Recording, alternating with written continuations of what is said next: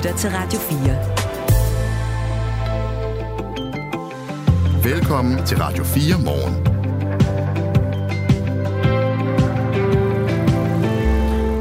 Liberal Alliance har fået et nyt folketingsmedlem, tidligere nye borgerlige formand Pernille Vermund. Vi får reaktioner fra flere steder i partiet, blandt andet øh, Sobjørg Jacobsen, som vel er en slags nummer to i partiet. Hun er med om 10 minutter her i Radio 4 morgen. Når det ikke er formanden, så er det blandt andet, fordi han står på et dørtrin. Doorstep, det er sådan et pressemøde, hvor de kan skynde sig ind bag ved en dør, hvis der kommer nogle sådan kildende spørgsmål. Og det tror jeg, der gør, fordi Pernille Vermund har jo øh, en fortid blandt andet som et meget principfast om, at Nye Borgerlige var noget helt andet end de andre partier. Sådan en slags alternativ bare på højrefløjen, og man passede ikke ind i det sådan traditionelle politiske billede. Men det gør hun så alligevel. Vi det glæder os til at Ja, det gør vi.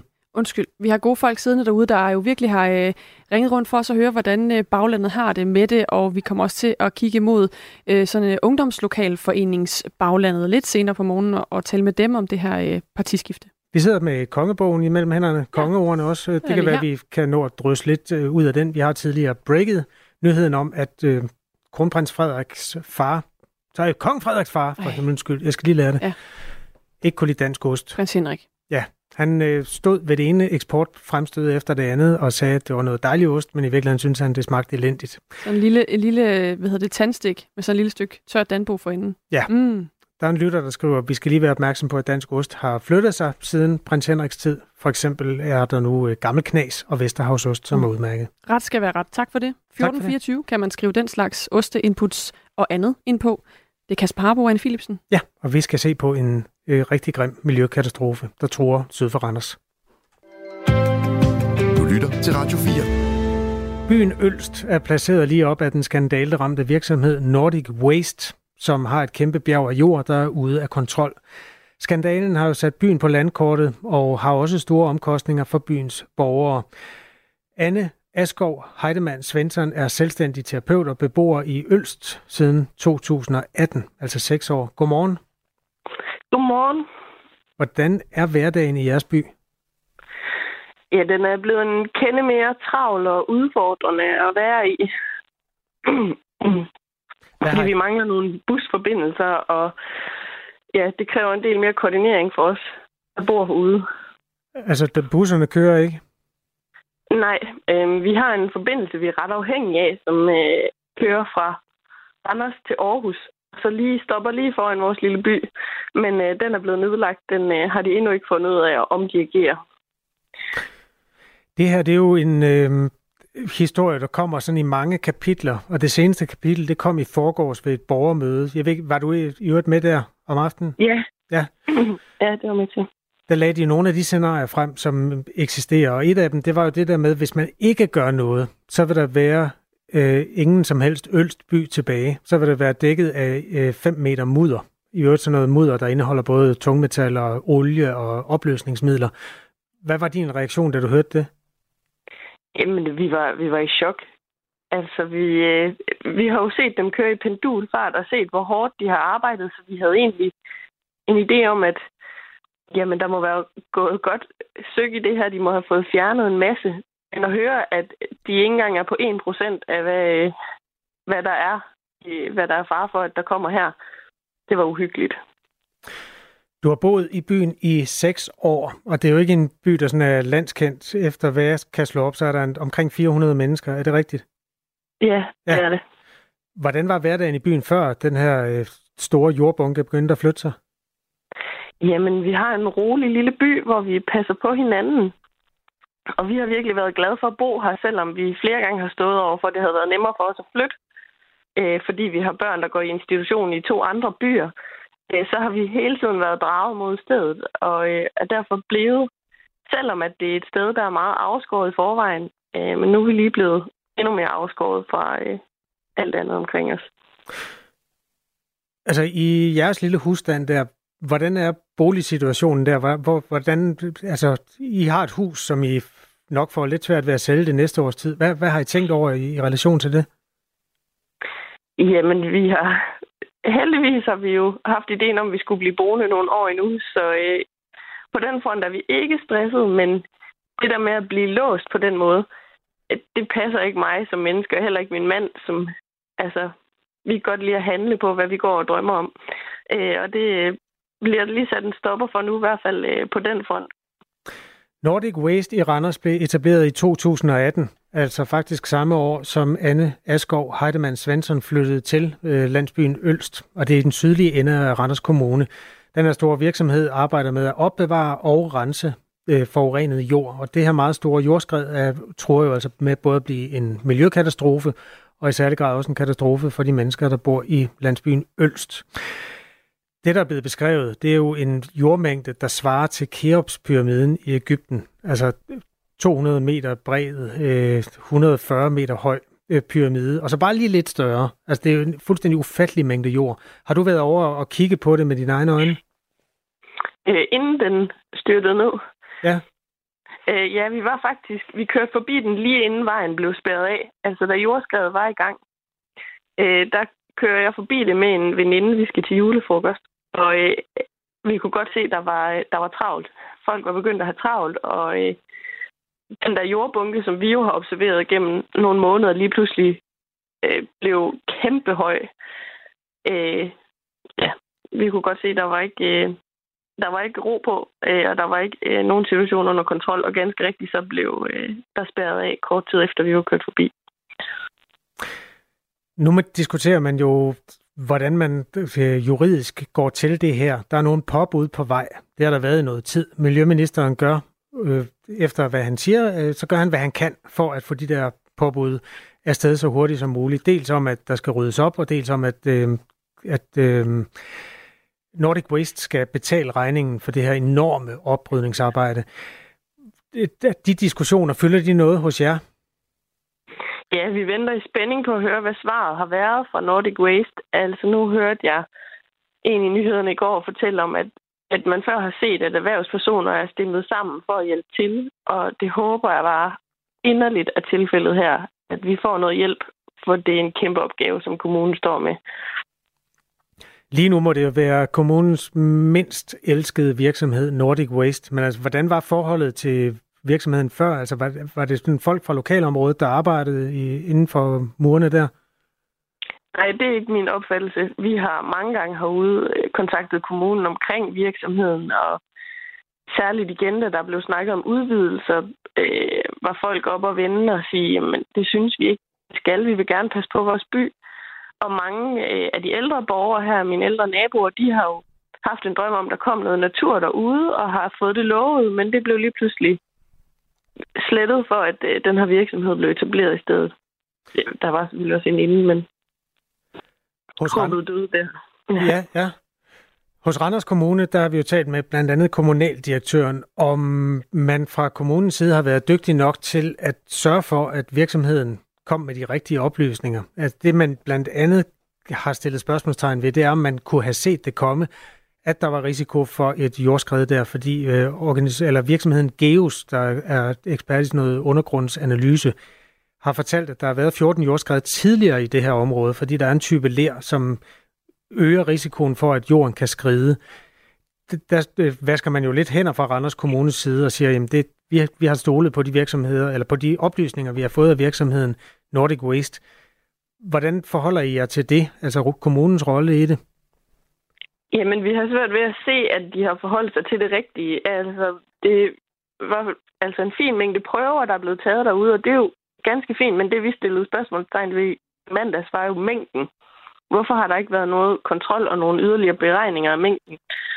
Øh, fordi vi har jo gået og været bekymrede, altså med vores blotte øje, og vi er ikke eksperter på nogen måder. Så at, at det ikke på nogen måde er blevet taget seriøst, det synes jeg bare er super ærgerligt.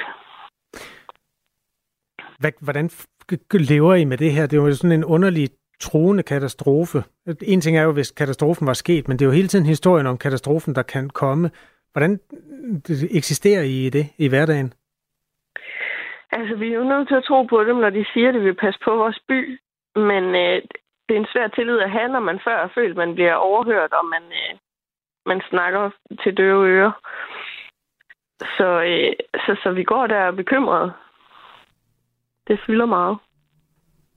Anne Askov Heidemann Svensson er altså selvstændig terapeut og har boet i Ølst siden 2018, samme år som den her virksomhed Nordic Waste flyttede ind. Tak fordi du vil tale med mig her i Radio 4 morgen. Ja, selv tak. Klokken er kvart over otte. Du lytter til Radio 4. Måske fordi du er en af dem, der rent faktisk har lyst til at høre noget nyt. Radio 4. Ikke så forudsigeligt. Her til morgen øh, ser vi ret meget nærmere på den sådan forholdsvis store politiske nyhed, det jo er, at Liberal Alliance har fået et øh, nyt medlem, og det er ikke hvilket som helst medlem. Det er nemlig øh, Nye Borgerliges øh, tidligere formand og også stifter, Pernille Vermund, der har meldt sig ind i øh, partiet. Partiet blev stiftet for at indføre en ny politisk kultur, som der var en lille smule værdi og ord øh, sammenfald med det, som Alternativet stod for på venstrefløjen. Dengang Nye Borgerlige blev født i 2015. Partiet kom første gang i Folketinget i 19. Kan det passe? Ja, det tror jeg, det kan. Det er 2019 og øh, blev altså øh, valgt ind igen sidste gang med seks mandater, og siden så gik det jo bare ned ad bakke, både med personsager og siden med en generel kapitulation, da Folketingsgruppen nedlagde sig selv i sidste uge. Om der så er noget ny politisk kultur tilbage, det finder vi forhåbentlig ud af her 8.45, når Pernille Vermund øh, taler med pressen. Hun stiller sig på et doorstep, eller på, hvad hedder det, på et dørtrin. Ja, det hedder det vel. Og øh, svarer på de spørgsmål, som pressen kommer med, indtil de ikke gør det længere. Ja. Vi skal tale med øh, Solbjørg Jacobsen, som er øh, politisk ordfører for Liberal Alliance lige om lidt, om øh, ja, reaktionen på den her nyhed. Man er meget velkommen til at skrive til os. Altså, politiske sager optager gerne de mennesker, der hører Radio 4 morgen. For eksempel Mik, der skriver, højt at flyve, dybt at falde er risikoen for Liberal Alliance nu, hvor Værnmund har kastet sig ind i partiet. Mik mener, at det er et patetisk forsøg på at redde resterne af Værmunds egen politiske karriere. Hvad vil Liberal Alliance dog med det? Nu gik det lige så godt, skriver Mik. Som dermed faktisk gentager en pointe, som politisk kommentator ved BT, Joachim B. Olsen, også tidligere folketingsmedlem for Liberal Alliance, han lancerede før nyhederne her i Radio 4 morgen. Nemlig det faktum, at Liberal Alliance i forvejen har forrygende meningsmåling, der spår fremgang fra de nuværende 15 mandater, som man er oppe på, til ja, et sted over 20, hvis der var folketingsvalg i dag. Spørgsmålet er, om det er en gave eller det er en risiko at få Pernille Vermund ind i flokken. Noget af det, som øh, formanden for Ungdomslokalforeningen for Liberal Alliance i København, han hedder Asger Mansa, han har hæftet sig ved, øh, ham har vi også talt med her til morgen, det er, at han i hvert fald ikke er enig med Værmund rent indvandrerpolitisk. Og øh, noget af det, han skriver, det er, at øh, han skal i hvert fald, øh, man skal i hvert fald have sig for øje, at politikken fra Liberal Alliances side vil være uændret. Så det skal folk have en mente, når de stemmer til næste valg. Ham skal vi også tale med her til morgen. Klokken cirka kvart i ni skal vi høre en af de stemmer, der er i Liberal Alliances ungdom. Og det gør vi jo også for ligesom at få øh, en fornemmelse af, hvor øh, baglandet stiller sig i den her øh, nyhed. Liberal Alliance startede jo som et sådan ultraliberalt parti. Man talte meget om, at øh, partiformand Anders Samuelsen, som han hed dengang, øh, sad meget op i træ i forhold til nogle skattelettelser. Siden er partiet jo blevet sådan mere øh, rundt værdipolitisk, kan man sige. Du kan godt, som der står på de her plakater, eller stod, hvor Alex Vanopslag skaffede partiet et forrygende folketingsvalg sidste gang. Lad os da finde ud af, hvad man synes internt i partiet om det her øh, nye medlem. Godmorgen, Solbjørg, Solbjørg Jacobsen. Godmorgen. Som altså er Liberal Alliances politiske ordfører. Jamen, øh, hvad er din reaktion på, at I nu har fået et øh, nyt medlem i Pernille Vermund? Jamen, jeg er meget glad for, at vi har fået et nyt medlem i Pernille Vermund. Hun øh, har givet mig et meget positivt indtryk, siden jeg er kommet til at genkende, eller kende hende, og øh, jeg kan godt forstå de reaktioner, jeg også hører, I snakker om fra baglandet, fordi det er jo ikke Liberale Alliance, der er nye borgerlige, og øh, her kan vi se, at Pernille har rykket sig, og jeg synes, det er super fedt, at, øh, at hun kan se sig i øh, det liberale projekt, vi har kørende. Hvordan er det, hun har rykket sig? Men vi kan jo se, hun har, altså det, jeg har i hvert fald bemærket, i forhold til før jeg også kendt hende, og hvordan Nye Borgerlige har været gennem tiden, der synes jeg, at jeg har haft en, en meget skarp retorik, og øh, måske lidt negativt lavet tit, hvor, hvor jeg synes, hun er blevet mere øh, kompromissøgende, øh, og at hun er blevet mere samarbejdsorienteret, og, og er, ja, jeg synes, hun har fået øh, jeg synes, hun, har, hun viser, at hun har været igennem en udvikling. Det synes jeg, at, at de fleste har kunne bemærke, hvis de har fulgt hende. Og, øh, og så har jeg også haft fornøjelsen af at snakke med hende nogle gange, og, og jeg kan sagtens se, at, øh, at hun kan se sig i liberal alliancepolitik. Det kan jeg. Det der med, at hun har, har rykket sig, øh, det, det er der også nogle af de andre stemmer øh, sådan fra baglandet, der har, har påpeget. Hvor er det sådan, hvis du skal blive mere konkret, øh, du tænker, at Pernille Vermund har måske ændret politik, eller har lagt nogle øh, politiske mærkesager på hylden, som gør, at hun nu passer perfekt ind i Liberal Alliance?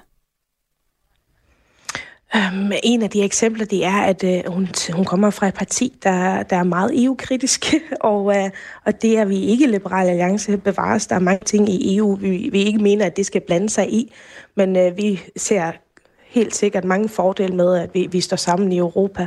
Og der har Pernille jo tilslutter sig det helt holdent, og er, har også forsøgt at få det igennem i Nye Borgerlige. Jeg har ikke lykkes med det, og nu behøver hun så heller ikke at, at skulle døje med det, fordi nu kommer hun så i et parti, hvor vi har præcis den tilgang.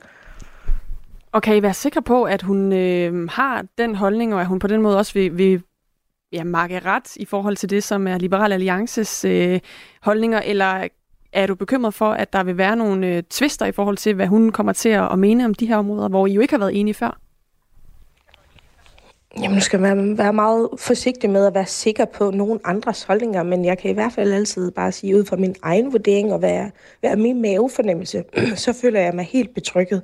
Det gør jeg godt nok, og, øh, og der har jeg også øh, haft gode snakke med, altså vi har snakket godt sammen i gruppen om det, og Alex har jo haft mange snakke med hende, som han også har afsløret, og der kender vi jo også godt Alex, og, øh, og stoler også på ham, så, så vi, har, vi har haft mulighed for at bearbejde det her, og der ser jeg også en, øh, at øh, i forhold til baglandet, de har jo ikke haft samme mulighed, som vi har. Det har fuld forståelse for. Så at, øh, at der er nogen, der tænker, jamen det skal jeg lige se, det forstår jeg udmærket. Men jeg, er, jeg har helt ro i maven og synes, det er en kæmpe gevinst, at vi nu er endnu flere til at føre liberal politik. Vi får en del reaktioner på sms'en 1424 på øh, dels det her skifte, og også på dine øh, pointer, Solbjørg Jacobsen, altså politisk ordfører for Liberal Alliance. Øh, blandt andre fra en lytter, der underskriver sig K, som skriver, skal hun, øh, og jeg tror, han mener dig, øh, ikke sige alt det positive, nu hvor hun er i samme kasse. Spørg, om der er noget negativt ved Pernilles indtrædelse i partiet. Er der det, Solbjørg Jacobsen? Der er ikke noget, jeg skal. Øh, jeg skal sige, hvad jeg mener, og jeg mener, det er positivt. Øh, hvis, hvis der skal være noget negativt, så er det ikke myndet på Pernille, så er det, at vi har en fantastisk folketingsgruppe på 14 medlemmer, og vi, vi fungerer rigtig godt sammen. Så derfor er man altid lidt, hu, kan man fungere med nye? Men vi har der visioner, der kræver, at vi skal være langt flere, så det skal vi selvfølgelig finde ud af. Og uh, der har Pernille også vist alle Øh, tegn på, at det kommer til at fungere rigtig fint. Så nej, jeg, jeg vil ikke stå her og, og sige, at det var positivt. Hvis jeg ikke mente det, så har jeg nok bare springet interviewet over. Det er virkelig skuffende, skriver Tommy. Øh, så mange EU-venlige partier, vi har, det er dødstød til demokratiet, lyder det fra Tommy, som øh, åbenbart er med i Pernille Vermunds fanklub, som den plejede at være, øh, fordi hun var, hun var stor skeptiker over for EU. Hvordan er det øh, for jer at få en EU-modstander ind i flokken? Det er jo ikke Liberale Alliances politi, at Danmark skal, politik, at Danmark skal ud af unionen. Jamen, vi har ikke fået en EU-modstander ind i partiet. Vi har fået en tidligere EU-modstander i partiet. Det er ikke sådan, hun ser på EU-politikken længere. Så derfor så, så er det ikke relevant. I forhold til den her lytter, så, så øh, kan jeg ikke helt hjælpe med at skulle føre et demokrati, hvor jeg er, er så stor EU-modstander, fordi det er jeg ikke, og det er Liberale Alliance ikke. Nej, vi mener, det, det at EU skal blande sig uden for mange ting, men, øh, men vi har en, øh, en mere EU-positiv linje, end hvad Nye Borgerlige har. Og, øh, og det har Pernille også. Og, øh, og det ser jeg som klart, altså der er mange, der, der med tiden bliver ændrer holdninger og, og tænker, okay, men situationen har ændret sig, eller vi har fået noget andet viden, og det synes jeg, man skal have lov til som menneske. Helt sikkert. Var det noget, der skete i sidste uge, der, da man nedlagde Folketingsgruppen i Nye Borgerlige, eller har du lagt mærke til det nogensinde før, at Pernille Vermund har sagt noget godt om EU? Altså, Pernille har i hvert fald, øh, jeg har hørt hende også i salen, at hun er ikke så bombastisk i forhold til, at vi ikke skal respektere konventionerne osv. Og, så videre. og, øh, og der er det jo også de, de internationale forpligtelser, vi har for eksempel med EU. Og der, der synes jeg, at hun har ændret en retorik igennem længere tid. Og, øh, og derfor så, så har jeg absolut ikke en fornemmelse af, at det er noget, der er sket den sidste uge. Det er noget, der, der hun, hun selv har arbejdet med og selv har reflekteret over. Mm. Vi taler med Solbjørg Jacobsen fra øh, Liberal Alliance, som altså er blevet partifælde med Pernille Vermund nu. Har, har du noget at tale med hende om hendes syn på EU, om, om det er noget godt eller noget dårligt? Altså, jeg har i hvert fald noget at, øh, at, at få betrykket mig om, at hun har præcis øh, samme holdning, som, som Liberal Alliance har på det her punkt. Og, det var og at hun øh, sagtens kan se sig selv i den linje. Og det er jo meget godt, og det viser jo også, hun har jo også selv udtalt, at, at, øh, at det har tidligere været noget, hun har forsøgt at arbejde med i Nye Borgerlige. Og derfor så synes jeg, at der er ikke en bekymringspunkt på det område, der er i forhold til vores parti. Indvandringspolitikken har jo været øh, den bærende mærkesag, eller en af to bærende mærkesager, kan man sige, for Liberal Alliance, eller undskyld, for øh, Nye Borgerlige, da partiet blev født i 2015. Hånd i hånd med selvfølgelig en sådan stram økonomisk politik.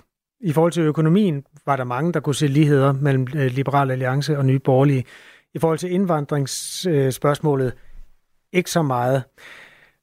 Mm, hvordan håndterer I det internt, at det her det er jo et menneske, der er profileret meget, brandet meget på øh, modstand mod indvandring? Ja, det har selvfølgelig også været en af de ting, jeg skulle til at tænke, hej, passer det sammen? Fordi den retorik, nye borgerlige har ført på udlændingepolitikken, er ikke noget, jeg har genkendt mig selv i. Og, øh, og, men altså, Liberale Alliance har ikke ændret kommer i sin politik, da Pernille Vermund er kommet ind. Og øh, her ser jeg også, at Pernille hun, øh, hun eksempelvis har snakket positivt om international arbejdskraft, at hun ikke har været så bombastisk i forhold til, at alle øh, kriminelle udlændinge skal, skal smides ud, men at der, skal, øh, at der kan være nogle undtagelser. Der har, kan det godt være, at Liberale Alliance har, har en lidt blødere politik, end hvad Pernille Vermund kommer fra. Ja, det er helt men, sikkert, øh, men det er hun også øh, velinformeret. Jo, men det er hun også velinformeret om. Og øh, vi har ikke givet nogen indrømmelser eller noget som helst i, i det her ægteskab, om man således kan sige. Så, så det, mm. det må der formodes, at hun kan tilslutte sig den linje, vi har, og det har jeg også fuld tiltro til. Jeg har selvfølgelig rakt ud til Pernille Vermund. Nu taler vi så meget om hende. Vi vil også gerne tale med hende, men det er der mange, der vil den her morgen, så det kan ikke lade sig gøre. Men vi er glade for Solbjørg Jacobsen. Solbjørg Jacobsen, som er øh, politisk ordfører hos Liberal Alliance, gerne vil være med. Prøv lige at sige bare lige en lille smule mere om de bekymringer, du havde i forhold til det med, at man tager et menneske ind, der er brandet på hård øh, strammerkurs over for udlændinges øh, indvandring i Danmark. Jo, men altså, jeg har jo selv et syn på, på udlændingepolitikken, at jeg kan sagtens se, at uh, vi bliver nødt til at føre en stram udlændingepolitik, fordi der er helt klart mange tegn på, at, uh, at det er vigtigt, hvis vi, skal, hvis vi skal kunne integrere dem, der kommer, og kunne uh, bevare det samfund, vi har. Og, men, men jeg har altid været stor modstander for, at vi skal være så generaliserende. Det er jeg generelt inden for alt. Uh, at, at vi skal se uh, mennesker for dem, de er, og der synes jeg, at Liberale Alliance har balanceret det rigtig godt og rigtig fint. Og, øh, og der er den meget skarpe retorik, der har været fra Nye Borgerlige, ikke noget, jeg har set mig i. Så, så derfor har det selvfølgelig også været noget, der har følt i, når man så får partistifteren og partiformand fra dem, der har lavet Nye Borgerlige, mm. kommer hun så til at kunne, kunne tilslutte sig det. Så det har været min bekymring, og, øh, og det, har, det har været noget, jeg har skulle arbejde med, og derfor forstår jeg mega godt, at andre også skal det. Men, øh, men jeg er helt tryg i maven, både efter at øh, ja, lære Pernille at kende, og også høre, hvor grundig Alex har været, og har også tillid til ham, og vi i gruppen har fået lov til at, øh, at bearbejde det her. Så jeg har ingen bekymring på det måde. Godt. Øh, skal vi lige have et par inputs fra de mennesker, der har skrevet til os? Øh, Rasmus han skriver, Værmund skulle være blevet formand for konservativ, så vi kunne få lidt luft under det projekt. Det lød det altså fra Rasmus. Der er også øh, Seth, der skriver, øh, vedrørende Pernille Værmund nyhed, jeg kan forestille mig, at det må have været en yderst udfordrende ting at skifte kurs fra det, en person troede på, kæmpede for og forsøgte at overbevise andre om, var den rette vej til en helt anden politik, værdier og kultur, også selvom det er sket over nogle år. Det kræver mod, åbenhed og selvfølgelig også at være klog nok til at erkende, at forandring er nødvendig. Mm. Jeg er helt enig. Det kræver nemlig mod, og jeg har kæmpe respekt, når folk øh, går igennem en proces og, og reflekterer og, øh, og tør stå ved at, øh, at ændre kurs på nogle områder, hvor man siger, okay, det her, jeg har måske lyst til en mere optimistisk vej. Jeg kan faktisk bedre se mig i de visioner. Det synes jeg også er, det har jeg stor respekt for. Tak, Solbjørg Jacobsen, fordi du var med her til morgen, øh, politisk ordfører for Liberal Alliance. Og tillykke med i Folketingets tredje største parti i øvrigt. Mange tak. Og Pernille Vermund er altså medlem af LA nu. Hun fik 15.375 personlige stemmer. Dem får øh, Liberal Alliance måske nogen af næste gang, der er folketingsvalg. Dansk politik er brulagt med store egoer, der har skiftet personlige holdninger ud med politiske holdninger, er morfars holdning på sms'en. Det er 1424, man skal skrive den slags til. Klokken er halv ni. Nu er der nyheder på Radio 4. Regeringen vil udvide det frie valg på ældreområdet. Fremover skal det være muligt for de ældre at bestemme, om det er kommunen eller en privat udbyder, der skal stå for den ældres genoptræning eller rehabilitering, det siger Stefanie Lose. Regeringen foreslår, at vi udvider det frie valg på ældreområdet, så det ikke kun gælder, når det handler om praktisk hjælp og personlig pleje, men så det også handler om rehabilitering og genoptræning efter serviceloven, siger hun. Det betyder, at man får mulighed for at vælge, om det skal være en privat leverandør, eller om det skal være nogle fra kommunen, der kommer hjemme hos en selv i eget hjem, siger hun. I dag er det sådan, at det er kommunerne, der har monopol på at tilbyde genoptræning til de ældre. Det vil regeringen altså nu ændre på, men det er ikke fordi de kommunale tilbud ikke er gode nok, siger Lose. I stedet forklarer hun det blandt andet med, at det er nødvendigt at udvide det frie valg, hvis regeringen skal lykkes med målsætningen om større fleksibilitet og indførelsen af helhedspleje på ældreområdet. Tiltaget er en del af det ældreudspil, som regeringen forventes at præsentere i slutningen af måneden. Terrortruslen i Danmark skærpes af krigen mellem Israel og Hamas. Det mener Michael Hamann, der er chef for Center for Terroranalyse under politiets efterretningstjeneste PET, det skriver Berlinske. Den 7. oktober 2023, da Hamas indledte angreb på en israelsk musikfestival og flere israelske kibbutzer, er blevet en slags skillelinje for den danske terrortrussel. Vi har ikke set en sag med så bredt et mobiliseringsgrundlag og så stort et radikaliseringspotentiale i mange år. Alene intensiteten og den voldsomme eksponering af den aktuelle konflikt har potentiale til at radikalisere, siger han til Berlinske om krigen mellem Israel og Hamas. Han siger også, at den forøgede trussel tyder på at blive relevant i 2024, da israelske angreb mod Gaza for nuværende fortsætter og ifølge ham muligvis står til at intensiveres. Det overordnede trusselsniveau i Danmark er dog uændret på niveau 4 ud af 5. Harman siger til Berlinske, at det er inden for det niveau, at der på nuværende tidspunkt efter 7. oktober og koranskændingerne er en skærpelse af terrortruslen. Det er lykkedes den britiske premierminister Rishi Sunak at afværge et oprør fra den højreorienterede konservative fløj og vinde afstemningen i forbindelse med regeringens plan om at sende asylansøgere til Rwanda, det skriver nyhedsbruget AFP. Ifølge nyhedsbruget stemte 320 for lovforslaget ved tredje og dermed sidste behandling, mens 276 stemte imod, 11 af dem var højreorienterede konservative. Konservative Sunak har siddet på posten siden oktober 2022. Han har med afstemningen samtidig overlevet en test af sit lederskab for både Storbritannien og et splittet konservativt parti forud for valget i landet senere i år. Den yderste højre det yderste højre af den konservative fløj havde truet med at umuliggøre lovforslaget i det britiske underhus. Hele 45 partimedlemmer var i opposition til Sunaks forslag, skriver The Guardian.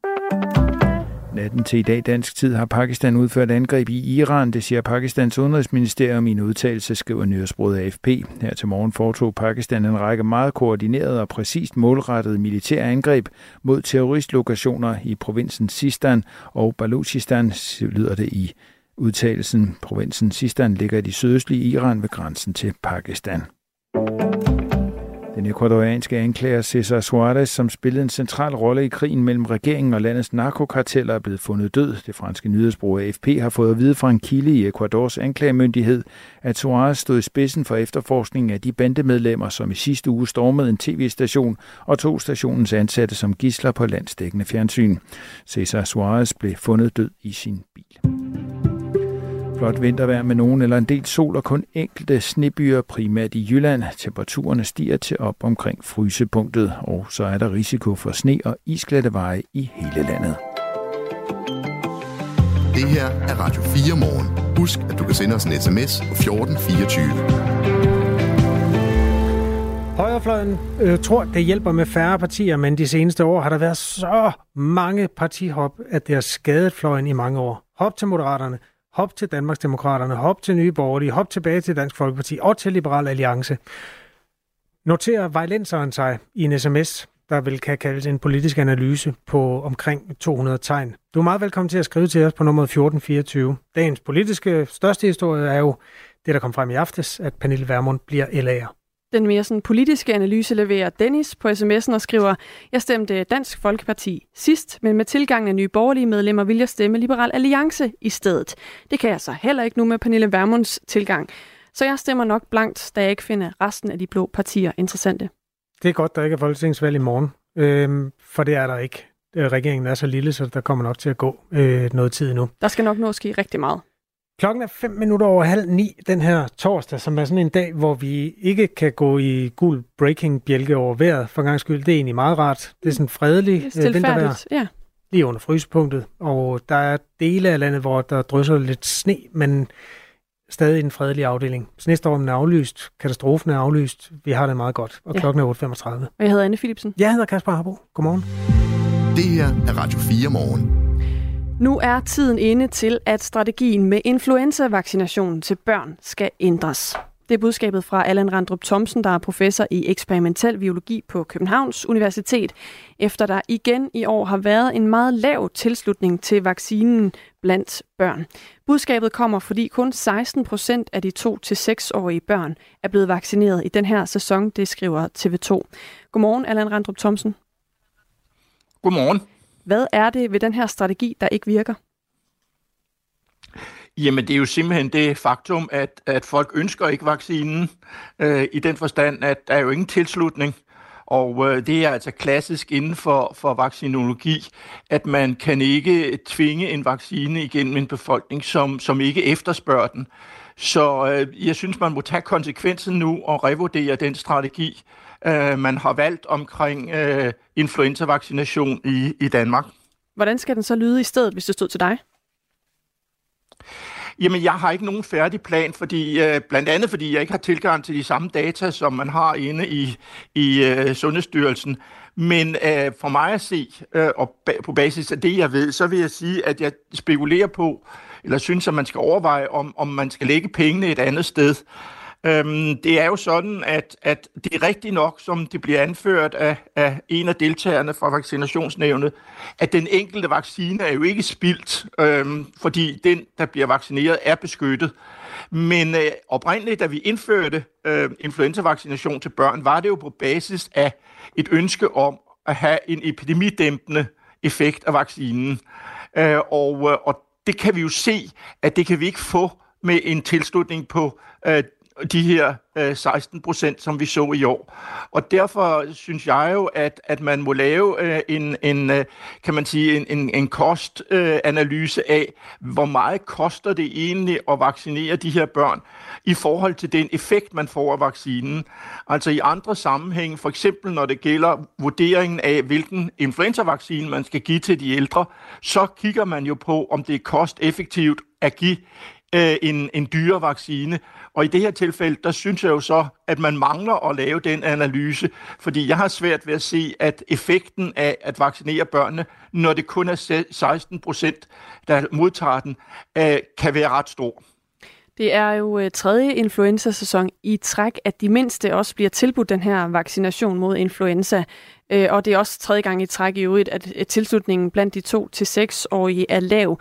Men så er det jo også spørgsmålet, hvordan øh, smittesituationen så ud. Altså hele ideen om at øh, vaccinere imod influenza er jo født under øh, en coronaepidemi, hvor vi helst skulle undgå alle mulige andre øh, sygdomme oven i alt det, vi i forvejen bøvlede med i form af corona. Så spørgsmålet er vel også, Ellen Randrup Thomsen, om der er overhovedet brug for at vaccinere den her målgruppe? Ja, altså jeg vil jo sige overordnet set, at influenza hos, hos øh, børn i denne her alder jo ikke nogen alvorlig sygdom, og, øh, og de få øh, børn, som er særlig øh, udsatte, øh, de får jo i forvejen tilbudt influenzavaccinen, øh, bare en anden end den, som hovedparten af børnene får øh, fordi den må ikke gives til øh, børn med immundefekt eller nogen med immundefekt. Så, så jeg øh, mener jo sådan set, at de danske børn hele tiden har været, øh, hvad skal man sige, øh, beskyttet godt nok, selvom de ikke fik nogen vaccine. Og, og det er, som du selv siger, det er for mig at se i hvert fald affødt af et ønske om at have en epidemidæmpende effekt. Og øh, den er ikke essentiel længere, sådan som jeg ser det. Og øh, i virkeligheden, resultatet, eller det man ønsker med den epidemidæmpende effekt, det er at beskytte de ældre, og derfor er det, jeg siger, så må man se på, om man kan beskytte de ældre på en anden måde, for eksempel ved at se på, om der findes mere effektive influenzavacciner. Der er studier i gang, der kigger på det, og jeg synes, man skal læne sig op af dem. Altså, så det skulle være mere effektive vacciner målrettet de ældre, tænker du? Ja, ja. altså der findes uh, alternativer til den, vi har, og øh, hvor der er øh, forløbige data, der tyder på, at, at de er mere e- effektive, og der kommer øh, en, en, en, eller har været i denne her vinter en stor undersøgelse, der netop skulle dokumentere, om den opfattelse er korrekt eller ej. Og der mener jeg jo så, at man skal kigge på de resultater, så se, om man skal sørge for, at de ældre får en bedre beskyttelse direkte, end at forsøge at beskytte dem indirekte ved at udbrede øh, influenzavaccinen til børn. Sundhedsstyrelsen erkender i en pressemeddelelse, at tilslutningen til vaccinen blandt de 2-6-årige er øh, lavere, end man havde forventet. Øh, den er altså omkring de her 16 procent. I andre tal, så er det sådan lige knap 55.000 børn, der har endt med at få den her vaccine i år. Og Sundhedsstyrelsen vil så nu, øh, ligesom man også gjorde sidste år, blandt andet se på, hvad for en betydning tilgængeligheden til vaccinen har. Om det spiller ind på, om forældre lader deres børn vaccinere. Hvad tænker du om at kigge på det, Allan Randrup Thomsen? Jamen, det er sådan set øh, øh, godt nok. Øh, jeg har svært ved at se, hvad man, hvad man gør med så meget andet, øh, fordi man har jo haft for, forskellige tilgangsstrategier øh, i løbet af de sidste par år, og ingen af dem har rigtig virket. Jeg synes, hvis man vil undersøge, øh, om vi skal fortsætte med vaccination af, af, med influenza-vaccination af børn, så må man lave en, en mere dybgående analyse af, hvad er det, der får for forældrene til at fravælge vaccinen? Er det, fordi de virkelig ikke mener, at de kan se nogen mening med den, eller er der andre ting, øh, der gør sig gældende? Og så, hvis man altså igen ønsker at fortsætte den her strategi, jamen så må man øh, hvad skal man sige, byde ind på og prøve at, at, at, at gå imod nogle af de øh, argumenter, som forældrene har. Øh, fordi jeg vil sige det sådan, hvis det kunne lykkes at få alle børn vaccineret, jamen så ville det have en smittedæmpende effekt, som også indirekte vil beskytte de gamle. Mit øh, indgang til det her er bare, kan man sige, det virkelige liv, at den øh, dækningsgrad af vaccinen, som vi ønsker for at få det, jamen den har vi ikke opnået. Så i, sådan som jeg ser det i øjeblikket, øh, øh, har man sat sig mellem to stole øh, ved at give, bruge penge til at give børnevaccine og ikke give øh, de ældre den, som jeg ser, er den bedste influenza-vaccine. Og det mener jeg er en uhensigtsmæssig strategi. Lød det fra Allan Randrup Thomsen. Tak fordi du var med. Ja, selv tak. Som altså er professor i eksperimentel virologi på Københavns Universitet. Klokken er 8.42. Radio 4. Ikke så forudsigeligt. Lad os lige gå ind i den lille kongeblå bog øh, på side 98. Den hedder Kongeord. En lille kongebog, der kom i går. Mm. Ikke kogebog, kongebog. Vigtigt. Med Han, det ind, altså. Ja, meget mm. vigtigt ind. Hør her. Øhm, kro, kong. Jeg skal lige lære det. Nej, du skal snart have lært det. Du har et kvarter til at lære det Ah, jeg håber, jeg får lidt længere tid. Kong Frederik den 10. skriver, øh, noget med at være stolt af Danmark. Også uden for sportens arenaer er der meget at være stolt af som dansker. Bare i min levetid har utrolig meget forandret sig i vores land. På vej ud af folkeskolen fik vi at vide, at der sikkert ikke vil være jobs til alle i fremtiden. Man talte om fattigfirserne, og det er jo i det hele taget No Future, som Sex Pistols sang. Her står vi så i dag et af verdens rigeste lande med højt velstandsniveau, ambitiøse klimamål og kolossalt store eksporttal. Som en lille nation når vi langt ud i verden og markerer os stærkt og har international gennemslagskraft osv. osv. Øhm, så er det, han siger, at han ønsker, at vi kan tage den der glæde fra, eller stoltheden med ud i hverdagen. Mm. Altså stoltheden fra fodboldarenaerne, eller mm. håndboldarenaerne, stoltheden over vores sport, og bare er stolte over det land, vi har, at det er meget vellykket. Mm-hmm. Og det synes jeg faktisk, når man lige lader den synge ind, er et øh, sådan ret, ret tungt budskab at komme med til en nation, der jo lige har været i kollektivt raseri over, at øh, fortovene ikke blev fjernet, mm. eller sneen på fortovene ikke blev fjernet hurtigt nok. Mm. Det kunne jeg mærke lige, da jeg sad og læste. Jeg sad og læste, mens du talte med Allan Randrup, for jeg ja. har ikke haft øh, bogen i hænderne før. Det synes jeg egentlig er meget fedt. Min datter kom hjem fra Indien i går, min næste datter, øh, Josefine, har været i en måned tid derovre.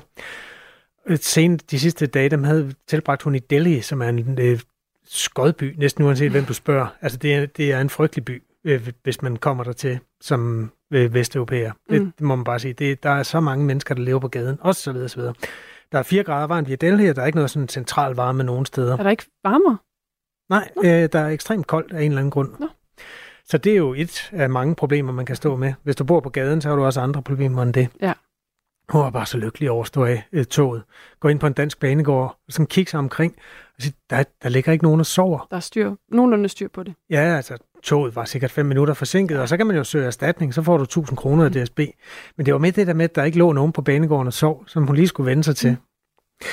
Nå, men det vil jeg da bare godt lige... Øh, det tror jeg bare godt, jeg vil sætte flueben ved Ja. i, de, i den her bog. Det er jo en bog, som øh, altså ramte øh, butikkerne i går, som kom ret meget bag på ret mange mennesker, at der altså kom en bogudgivelse fra den nye konge. Også øh, den danske presse blev faktisk overrasket, og øh, der har også været et hav af royale kommentatorer ude, men også for at rette en kritik, stille spørgsmål ved øh, manglende interviews, om det kan blive en konsekvens af, at vores konge nu har sagt, øh, hvad han i hvert fald mener er vigtigt at få sagt i en bog. Altså kan det betyde, at der så ikke bliver særlig meget mulighed for at stille ham spørgsmål i interviews længere. Øh, det er øh, blandt andre den royale kommentator for Berlingske, Jakob Sten Olsen, som har kaldt øh, det her en dyster forvarsel om kongehusets kommende strategi. Altså, at der er, øh, det her bliver et eksempel på, at kongehuset har en, en mere lukket kommunikationsstrategi. Øh, vi vil rigtig gerne have til, ham til at uddybe det synspunkt her til morgen. Han har ikke haft mulighed for at være med. Til gengæld skal vi nu høre fra Lotte Schaff. Hun er tidligere royal reporter på BT i dag tilknyttet sjællandske medier.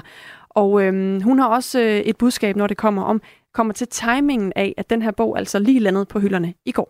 Det er helt sikkert en måde at kontrollere kommunikationen på fra kongehusets side. Det er en måde, at de kan en gang for alle, så kan, så kan kong Frederik selv sætte ord på, hvad det er hans valgsprog, eller hans kongeord, som han nu foretrækker at kalde det, øh, betyder. Hvilke forhold han har til religion, til familien, øh, forholdet til at påtage sig den her store opgave, og øh, altså alle de her tanker, han har gået med, som han jo også til dels har været har delt ud af øh, igennem årene. Øhm, og på den måde, ved at udgive bogen på det her tidspunkt, jamen så sætter han også pressen lidt til vægs, fordi altså, et, et, altså der er en masse af de spørgsmål, som pressen helt naturligt vil stille, jamen dem har han svaret på i den her. Noget af det, jeg hæftede mig ved, da jeg bladrede i øh, bogen, det er også, at han tager brøden af nogle ting, som man godt kunne forestille sig kunne blive et samtaleemne øh, frem til øh, de ligesom sker blandt andet nytårstalen, hvor han jo dels øh, med sine egne ord, nu parafraserer jeg lidt, mm. øh, erkender, at det bliver noget andet, at han har noget at leve op til, men det skal også nok blive fint, det bliver bare noget andet, vi er vant til med dronningen. Og så slår han jo også fast, at han kommer til at sige, Gud bevar Danmark. At det synes han er vigtigt at få med i nytårstalen. Det er jo sådan en ting, jeg godt tør love, ville have været det helt store samtaleemne den 31. december 2024, hele vejen op til klokken 18, hvis ikke han havde sagt det nu. Ja, uden tvivl. Kommer han til at sige det, kommer han ikke til at sige det. Så på den måde er han jo også med til at, øhm, at ja, styre det her. Også fordi han har sådan en mere kulturkristen tilgang til øh, det religiøse, end hans mor har haft. Og øh, han, han bruger det der fællesskabsorienteret omkring kirken, mere end det er sådan religiøse, og den højstemte, øh, hvad skal man sige, forbundethed, der er ved at være kirke, skriver han også om i den her bog. Den er sgu meget god, altså det synes jeg faktisk. Jeg vil godt give den fem. Ud af? Det ved jeg ikke. Nå. Bare fem. Okay. Det er Jens Andersen, der er forfatteren til den her bog, Kongeord. Han er også forfatter til kronprins Frederiks biografi Under Bjælken, og derfor så kender han jo øh, den tidligere kronprins, nu konge. Øh, I første time, der solgte bogen 25 eksemplarer i minuttet. Det er bare lidt fakta om, øh, hvor vildt det gik for sig i går, da den altså ramte øh, boghandlen. Lotte Scharf kritiserer også kongehusets mangel på interviews, altså den tidligere royale reporter på BT. De burde af alle, især kongehusets kommunikationsafdeling, burde alle vide, at selvfølgelig så stopper pressen jo ikke med at stille spørgsmål og stille kritiske spørgsmål, selvom han har udgivet den her bog. Altså, det, det, det stopper jo ikke. Øhm, og det vil det aldrig gøre, og det skal det heller aldrig gøre. Så, så jeg undrer mig faktisk over, at de, øh, altså hvis de tror, at de kan have taget luften ud af det hele øh, ved at udgive den her bog. Men alligevel så mener hun også, at kong Frederiks nye bog er et signal på, at kongen gerne vil give noget af sig selv. Jeg tror, den fra Frederik, eller kong Frederiks side signalerer, at han gerne vil dele ud af sig selv. Han, altså han, til en vis grad. Og det vil han selv styre, hvor meget han vil dele ud af. Men han vil gerne dele øh, en, en, til en vis grad sine tanker omkring livet og hans gerning og hans religion og hans syn på klima og, og hans syn på ægteskabet og hans syn på, at dronning Mary er hans ligemand og hans wingman, øh, tror jeg, han siger i bogen. Øh, øh, og, og det øh, er jo så med til at, at, at, at gøre, at han så tror, så bliver vi tilfredse med det. Men det, det bliver danskerne aldrig. Vi vil hele tiden have at vide noget mere om det kongehus. Lotte Scharf mm, påpeger også, at kongehuset jo gerne vil være øh, mere folkelige og mere moderne i skikkelse af det nye kongepar. Det er jo også det, man ser, når der er Royal Run, hvor de løber blandt folket og øh, prøver sådan at, at, at gøre det samme, som alle de andre gør den dag, altså løbe. Men ifølge hende, så er de altså ikke helt i mål endnu med det. De, de synes jo selv, at de ikke, at de har været meget åbne og har været meget øh, tilgængelige og, øh, og delt ud og fortalt alt muligt. Øh, men i virkeligheden, så synes jeg faktisk, de har været meget karige med, deres, med at give interview. Det er meget sjældent, man ser dem give interview. Øh, altså, sker det måske en gang hver andet år eller sådan noget. Måske en gang om året, hvis man tager hele øh, den kongelige familie med. Øh, det, det, så, så, så det er jo ikke, altså, det er jo ikke noget med de, altså, de, de, de, de deler ikke eller de, de stiller ikke op til ret meget. Det er sådan, hvis man skulle undre sig over, hvem der øh, tjener pengene på, at det er gået strygende med det her salg af bogen Kongeord, så er det ikke kongehuset, der kommer til at få de penge. Det er øh, sådan, der er blevet lavet en almindelig forfatteraftale mellem forfatteren Jens Andersen og forlaget, og den aftale er øh, kongehuset altså ikke en del af. Man skal forestille sig sådan et typisk norsk landskab med små fjeldtoppe og får og geder og den slags. Drabet på den 17-årige Birgitte Tengs i 1995 er en af Norges mest omtalte morgåder. De her to betjente, de ser noget, der ligner blod på vejen og tænker, at det kan være, at der er nogen, der er i gang med at stjæle og slagte et får. Det er en fortælling om tjusket politiarbejde. Og de, øh, de sætter sig så ind i deres bil og afslutter deres vagt. Mangelfuld efterforskning og en families opløsning. Hen over det næste halve år, der afhører man omkring 2.000 mennesker. Lyt med, når Krimiland gennemgår den endnu uopklarede morsag. Du finder det i Radio 4's app, eller der, hvor du lytter til podcast. Radio 4. Ikke så forudsigeligt. Har du set, hvad der er i fjernsynet?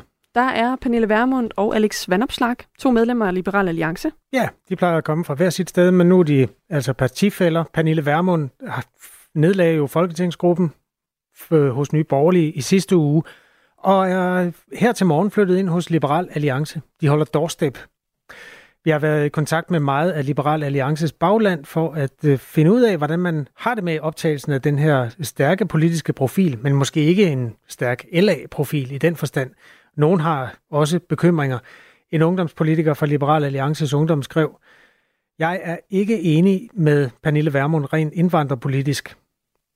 Det er dog en overraskelse, hun har valgt LA. Eller er det dog en overraskelse, at hun har valgt LA? Ikke for mig. LA er det eneste liberale parti tilbage efter Nye Borgerliges fald. Jeg tror, hun kommer til at sidde med en masse stemmer. Om hendes medlemskab vil jage vælgere væk, skal jeg ikke kunne sige. Dog vil politikken fra LA's side stadig være uændret. Det skal folk have i mente, når de stemmer til næste valg.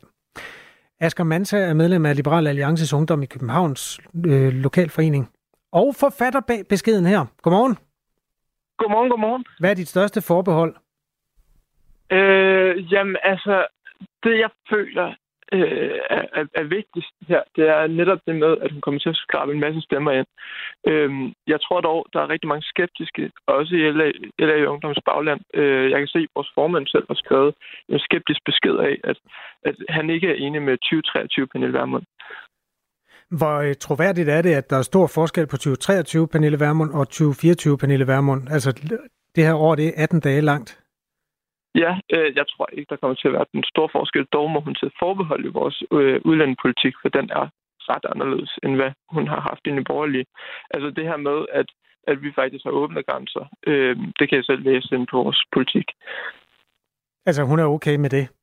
Jamen, det bliver hun nødt til at være. Øh, mm. Øh, og det, det det her med, at, at øh, vi vil jo gerne have, have øh, udlandsk arbejde øh, og, øh, og beholde dem, vi har. Dog kriminelle øh, skal vi have ud af landet. Pernille Vermund fik 15.375 stemmer ved sidste folketingsvalg. Det, det er i virkeligheden dem, I, I tager, og så tager I resten med, sådan for, øh, fordi det skal man. Er det rigtigt, hvis jeg hører dig sige det? Øh, ja, ikke helt. Altså, der vil jo nok være et par stykker, der vil sigte over mod for eksempel Dansk Folkeparti, eftersom det er en af de store øh, hovedårsager, øh, Nyborgerlige har fået deres stemmer med deres udlændingepolitik. Ja. Dog mener jeg, at øh, vores liberale politik har været meget spids med Nyborgerliges politik, og der har vi også kunnet samarbejde et par, par mange gange. Det tror jeg, at øh, alle er fuldstændig enige med dig i. Men det, der også lå lidt i mit spørgsmål, det var, Tror du, Pernille Vermund kommer ind, fordi hun er en enormt dygtig politiker, eller tror du, hun kommer ind, fordi hun har enormt mange stemmer med? Øh, jeg tror, det er en blanding. Øh, altså, der har jo været en årsag til, at hun har været formand i så lang tid, og været grund til, at, at øh, hun, hun stiftede sit parti. Dog er det også på grund af stemmerne. Altså, der har jo nok været en samtale mellem Alex og, og Pernille, og hvor de har kunnet nå til, til enighed. Det er selvfølgelig fair nok, at man ændrer holdning til ting. Det gør alle mennesker i løbet af et menneskeliv. Pernille Vermund, hun er jo kommet og gået og kommet og gået som formand for Nye Borgerlige. Øhm, mener du, at man sådan har ubegrænset kredit som politiker med at skifte mening om ting? Øh, på en måde, ja. Altså, hvis vi kigger på for eksempel Mette Frederiksen og Socialdemokratiet, der har de jo ændret politik ufattelig mange gange til at passe det, som Danmark vil have. Altså, vi har jo kunnet se dem til masser af politik fra for eksempel Dansk Folkeparti, eller for os med den der med at få øh, poli- altså, en politisk regel ud, og så en ind. Øhm, så ja, der har jo været ubegrænsede forhold, øh, og det er fra min side af bare en fantastisk ting at se, at andre politikere kan se vores holdninger og kan se, at vi går den rigtige vej. Jeg taler med Asger Mansa, der er medlem af Liberal Alliances Ungdom i Københavns Lokalforening. I anledning af, at Pernille Vermund hun er trådt ind i partiet. Hun står lige nu på et øh, dørtrin sammen med Alex Vandopslag og svarer på spørgsmål. Og hun har aldrig været nære med at stille op i Radio 4 morgen, så jeg gætter på, at vi også kan få hende øh, til at uddybe, hvad hun selv vil i Liberal Alliance på et andet tidspunkt. Men nu taler vi lige om hende, og det er jo også spændende. Øh, Flemming Vestfald, der er formand for Lolland Guldborg Sunds lokalforening, har skrevet det her til os. Jeg kan godt være bekymret for, om Pernille Vermund kan finde sig til rette i Folketingsgruppen med ikke at være top dog i forhold til Alex og et par af de andre øvrige. Men hvis hun kan det, så er hun et aktiv for partiet. Hvad er dine tanker om det synspunkt, øh, Asger Manta? Hun er en kæmpe profil, og hun har været vant til at få sin vilje. Øh, ja, det er klart. Altså, jeg vil, jeg vil se en stor udflugtning fra øh, stemmetallene i LA, hvis det er, at hun får sin udlændingepolitik igennem. Øh, netop fordi det ikke er nogen af vores øh, mærkesager overhovedet. Vi har en helt anden tilgang til udlændingepolitikken, end hvad Nyborgerlige har haft. Derfra vil jeg tro, at der vil komme en kæmpe udflugt fra, fra stemmetallet, desværre. Så jeg tænker ikke, at det kommer til at have den største indflydelse. Jeg tror, hun kommer til at skulle bøje sig i skyd til vores udlændingepolitik. Det, jeg elsker ved at tale med jer ungdomspolitikere, det er, at øh, sådan, det, der er kernen i det, øh, sådan, i hvad kalder man det, ideologien, det står meget skarpere, når man taler med jer. De voksne politikere, de er sgu så rundet af alle mulige øh, praksis. Hvad er det største, hvad skal man sige, problem ved at, øh, at øh, finde en fællesmængde mellem Nye Borgerlige og Liberal Alliance? Jeg vil faktisk udpege øh, udlændingepolitikken rigtig groft, øh, fordi jeg vil mene, der har været rigtig mange ligheder mellem LA og Nye Borgerlige, når det kommer til økonomisk, når det kommer til øh, udvikling af udlandet. Dog den udlændingepolitik, som Nye Borgerlige har haft, og som Nye Borgerlige har haft som kæmpe mærkesag, den er ret så anderledes i forhold til vores egen. Og derfra vil jeg regne med, at hun skal spøje sig igen, igen og igen. Ja, fordi hun vil ud af alle mulige konventioner, som Danmark er jo forpligtet af internationalt. Danmark skulle bare stå på egne ben. Sådan meget nationalt konservativt synspunkt. Det er jo den nærmeste modsatte af lige liberale alliance er, rundet af, er det ikke? Jo, det, øh, jo, det vil jeg mene. Øhm, dog skal jeg ikke gå ind på, hvad LA synes, men rettere sagt, hvad LA Ungdom synes. Øh, så jeg har ikke øh, den største tilgang til, hvad LA retter sig imod. Asger Mansa, en fornøjelse lige at hilse på dig her til morgen. Tillykke med jeres nye medlem. Ja, tusind tak. Hvad er, det, Tak skal du have i lige måde. Asger her er medlem af Liberal Alliances Ungdom i Københavns Lokalforening. Der er jo mere politik om fem minutter, fordi der er jo mandat. Ja, og øh, det er selvfølgelig også med at kigge på det her øh, seneste transfernyt fra dansk politik, altså Pernille Vermund skifter til Liberal Alliance. Undskyld, der var lige for en tus i den hals. Jamen, det gør der ikke noget. Øh, mandat ser nærmere på, hvad det egentlig kan betyde for øh, både partiet og også for øh, Blå Blok at følge op på det doorstep pressemøde, der er også i gang lige nu. Ja, og øh, mandat på Radio 4 om 5 minutter klokken 10.05, så er der ring til Radio 4. Og øh, der er jo et pisseglat på øh, motorvej E45 syd for Aalborg, skriver vores lytter. Axel, det bliver dagens, dagens sidste sms, vi nåede. Klokken er 9. Du har lyttet til en podcast fra Radio 4. Find flere episoder i vores app, eller der, hvor du lytter til podcast. Radio 4. Ikke så forudsigeligt.